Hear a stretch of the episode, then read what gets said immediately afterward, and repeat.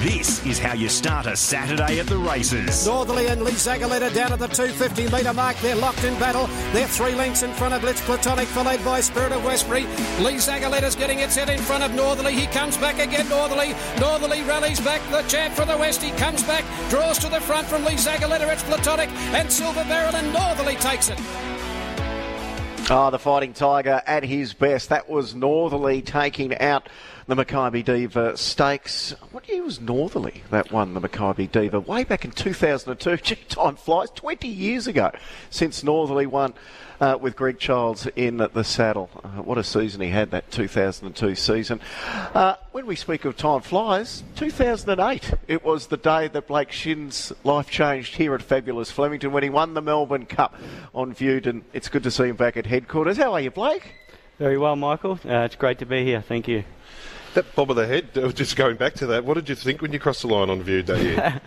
well, I wasn't, I wasn't too sure. Um, yeah, it was too close, too close to call, but uh, yeah, it was in the hands of the, it was in the hands of the gods, and could have went either way. And uh, yeah, thankfully it went mine. Where is the little cup? Where, where do you keep your trophy? Uh, in, in a safe, um, in a in a safe locked away at, uh, yeah, in a very secure place. Yeah because he's been a bit of a man of no fixed address for you know he's been a bit of a gypsy around all the place in Hong Kong. I just want to, there's so much that we can talk to you about, but the Hong Kong situation, uh, we, we saw so many suffer through the, the harsh lockdown of the participants over there, and it wore, wore a lot of people down. And I guess that, that seemed to be looking from afar that it, that's what got to you more than anything else, that, that, that tightness. Yeah, sure, Matt. Uh, I was living there on my own. Um, love the racing side, very competitive. Um, starting, to, I, I, look, it takes a long time Hong Kong to break in, and I felt I'd done that. And uh, the last season I was there, I won three Group Ones and got established. It was hard with my weight because I was only riding around 55 and a half, so it limits your opportunities. But I was figuring out what was required, and I was getting enough opportunities to cement myself but the living was tough, and the club really imposed some strict in, strict, uh, strict restrictions on us to to keep racing going, which I understand to a degree. But at the end of the day, sort of your mental health's important. We need a life. I've only got one life, and I, I felt that uh, for me it was best just to just to have a little break and um, have a mental refresher and, and come home were a lot of participants fraying at the edges as well? Was it was it getting to the point of almost too much for a lot of participants? Yeah, it was, Matt. Yeah, for sure. Um, a lot of people had walked away. Uh, a lot of jockeys were mentally struggling.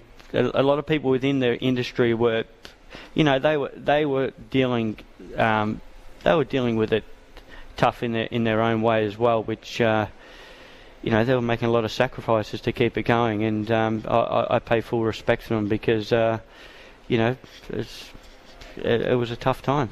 Well, what do you do there? Just give us an idea. Two race days, um, generally the the Wednesday night and the, the Sunday.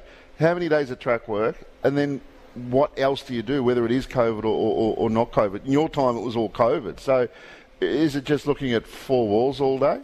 Well, for, for uh, I'll give you an example. What pushed me to a not so much a breaking point, but I got to a point where I um, just kind of enough was enough. There was we rode track work, um, and then we weren't allowed to really have any interaction with anyone. We could order our, we couldn't get physios, personal trainers, couldn't go to the grocery store. Um, basically, just go to track work, come home, couldn't interact with the trainers. Uh, just go to the races, come home. Um, so for someone living on their own, just looking at the walls, um, I could go outside and train, but not mingling with anyone, uh, it was just hard. So I was doing a lot of um, FaceTime and Zoom meetings and stuff, but yeah. It feels like Steve McQueen in The Great Escape when he's in the cooler throwing the baseball. Gets, we sort of, we kind of half losing it mentally? Um, I, I, could see myself I was, but I didn't allow myself to to to do that. But uh, if I continued, yes, I would. So that's why I made the call not to renew my licence. The competition on the track, uh, a lot of people say it's the best racing in the world, it's the best jockeys in the world. Is there much of a difference to riding over there, taking on the likes of Zac Purton, Joao Moreira, or riding here at Flemington against Ollie, Jamie Kah riding in Sydney? Is there much of a difference, do you find?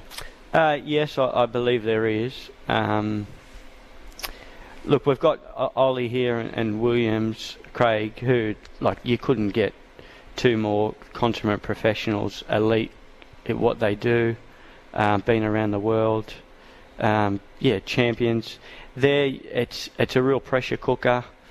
Um, Moreira and Purton, you know, it's yeah, it's a dog eat dog world, and it's you got to you got to have a you, you're not so much just an elite rider, but you've got to be a smart businessman. You're your own manager.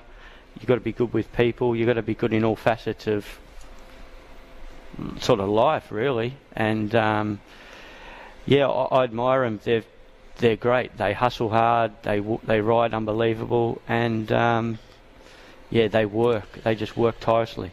Um, Dan and Simone and I earlier this morning spoke to Stephen King about that amazing rivalry that he had with Damien Oliver back in the late 80s and early 90s. And the next great rivalry, it was kind of electrifying when you and um, Nick Ryan We're going head to head. It was this continual race for the premiership. You were two individuals. It was a young man's game at that stage. Um, a lot of the jockeys over the age of 30 were just getting bumped by you two teenagers.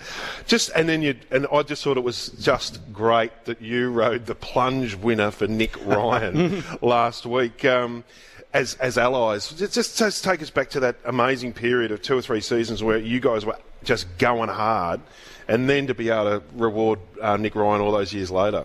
Yeah, that was very special. I was like, it was very um, rewarding to win on Munhamek for Nick.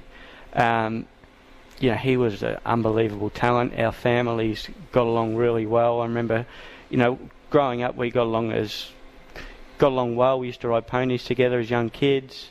Then we grew up riding um, as apprentices, and he was an absolute gun and you know, he could have could have been anything, as we all know. It's great to see him forging a, another career as a, as a trainer, and he's going to be a, a superstar in, in, that field. But um, we had a great battle. Um, yeah, it, it, could have went on for years and years. But um, I remember starting my um, in town, maybe three months behind him. He was 17 wins in front. I got with I got one win in front I got suspended, and then he went on to win the premiership. But incredible rider. Uh, I admire him. Still think about picking his brain now about riding and just talking to him about training horses. He um, he's just got a gift with a horse and uh, gift with riding, and that's going to carry him a long way in his training career. But to win on Mon- brought back a lot of a lot of memories. That's for sure. Like we could talk to you for hours because you're su- such a fascinating um, person and you've achieved so much, but you've got business today. We've got to let you go and do some riding as well. So uh, you're on Cascadian in the Makybe Diva. A lot of talk about how we think the race is going to be run today. How, how do you view it being run? Uh, it, it, appears it's going to be run slow, Michael, like um, Alligator Blood, blood appears to take control. Who knows what some of the other rivals are going, going to do. Um, there's a strong wind here today. Will that come into play? How's the inside going to be? I don't really know. My horse, I'll, I'll be back smoking the pipe, just riding impatient. Will I ride him inside? Will I come wide? I can't answer that question until the race unfolds, but the horse is flying. He likes giving the ground, and he, he'll run really well. Uh, you must look good in blue. Half your rides today, you're in the Godolphin blue. I wore the tie the ties, yeah. the, tie the, the, jockeys do anything to suck up to Godolphin, don't they? Like Willow is forever begging James Cummings. He's handing out apples. Like with his, with You've got a challenging one to start the day, though. I mean, I know you can use left and right hand uh, with the crop, and you might have to with Spacewalk. You would have seen his uh, his videos that's going to be a challenge. Uh, all eyes are going to be on you because he's obviously got a motor, but uh, he looks a bit of a, a challenging ride. Yeah, he does. Um, I think he'll like the straight. I think there'll be good enough pressure in, in the early stages for me to allow him to settle.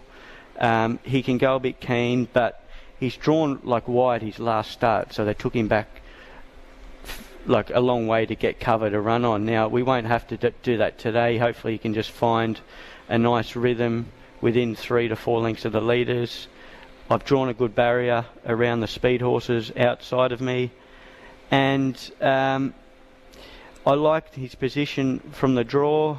He's got a great turn of foot, so if I can hold him up and execute the ride well, I think he's good enough to win the race.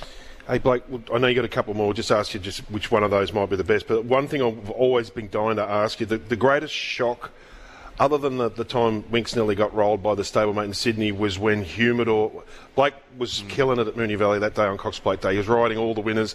Then he came out on Humidor and.